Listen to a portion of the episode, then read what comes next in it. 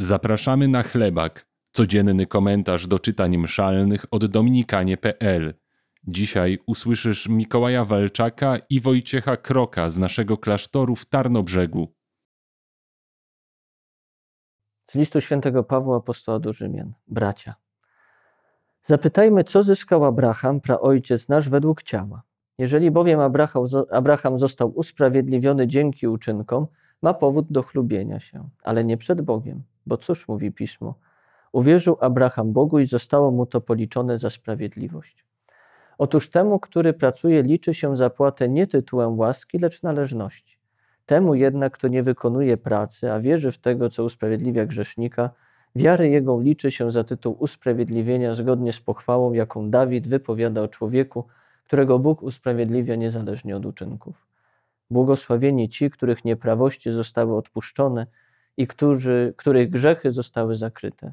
Błogosławiony mąż, któremu Pan nie liczy grzechu. To Pan Jezus nas zbawia, to Pan Jezus nas usprawiedliwia. I o tym powiedzieliśmy sobie wczoraj, o tym sobie przypomnieliśmy i o tym musimy sobie cały czas przypominać ale bardzo trudno nam jest to często mimo wszystko zrozumieć. Rozumowo jakoś to wiemy, ale jak przyjąć to sercem? I święty Paweł jakby wie, że te słowa, które przed chwilą co powiedział, wymagają jeszcze pogłębienia, wymagają tego, te, wymagają tego, żeby wejść jakoś w głąb.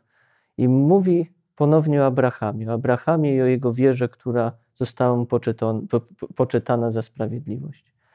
Moi drodzy, przyjęcie zbawienia, przyjęcie Jezusa jako Pana i Zbawiciela jest kluczowe do tego, żebyśmy także sercem potrafili stawiać pytanie już nie o ja, ale o my razem z Panem Bogiem. Przyjęcie zbawienia, czyli najprostsze spojrzenie na krzyż z miłością do Pana Jezusa, nie taką, jak myślimy, że powinna być, ale taką, jaka ona jest dzisiaj. Powiedzieć: Kocham Cię, ufam Tobie, jesteś moim Panem i Zbawicielem. Chcę, żebyś mnie prowadził. Chcę przyjąć zbawienie, które mi dajesz przez swoją śmierć i przez swoje zmartwychwstanie. Do tego potrzeba odwagi, ale to jest najmniejszy krok na tej drodze, ale kluczowy, bo pierwszy krok często jest najważniejszy.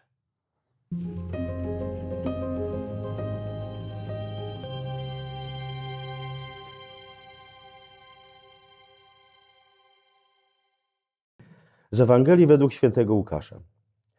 Kiedy ogromne tłumy zebrały się koło Jezusa, tak że jedni cisnęli się na drugich, zaczął mówić najpierw do swoich uczniów. Strzeżcie się kwasu, to znaczy obłudy faryzeuszów. Nie ma bowiem nic ukrytego, co by nie wyszło na jaw, ani nic tajemnego, co by się nie stało wiadome. Dlatego wszystko, co powiedzieliście w mroku, w świetle będzie słyszane, a co w izbie szeptaliście do ucha, głoszone będzie na dachach. A mówię wam, przyjaciołom moim. Nie bójcie się tych, którzy zabijają ciało, a potem już nic więcej uczynić nie mogą. Pokażę wam, kogo się macie obawiać. Bójcie się tego, który po, za, po zabiciu ma moc wtrącić do piekła. Tak mówię wam, tego się bójcie. Czyż nie sprzedają pięciu wróbli za dwa asy, a przecież żaden z nich nie jest zapomniany w oczach Bożych. U was zaś nawet włosy na głowie, wszystkie są policzone. Nie bójcie się. Jesteście ważniejsi niż wiele wróbli. Często nasze życie codzienne jest y, pełne strachu i niepokoju o przyszłość, o teraźniejszość, o naszych bliskich, tych, których kochamy, nawet o nasze zbawienie. I często do naszego serca wkrada się nawet taka, taki lęk przed Panem Bogiem, jako surowym sędzią, który tylko czyha na to, aby nas wtrącić do piekła. A dzisiaj Jezus mówi: Nie bójcie się, Jesteście ważniejsi niż całe stworzenie. Bóg was kocha i pragnie waszego zbawienia. Ale musicie otworzyć swoje serca na głos Jego miłości, na nawrócenie, które jest wam potrzebne i na takie prawdziwe przylgnięcie do Jego serca, po to, aby w tym sercu odnaleźć prawdziwe życie i idąc za Jezusem jako Zbawicielem, to życie wieczne prawdziwie osiągnąć. Dziękujemy, że wspierasz dominikanie.pl. Potrzebujemy Ciebie.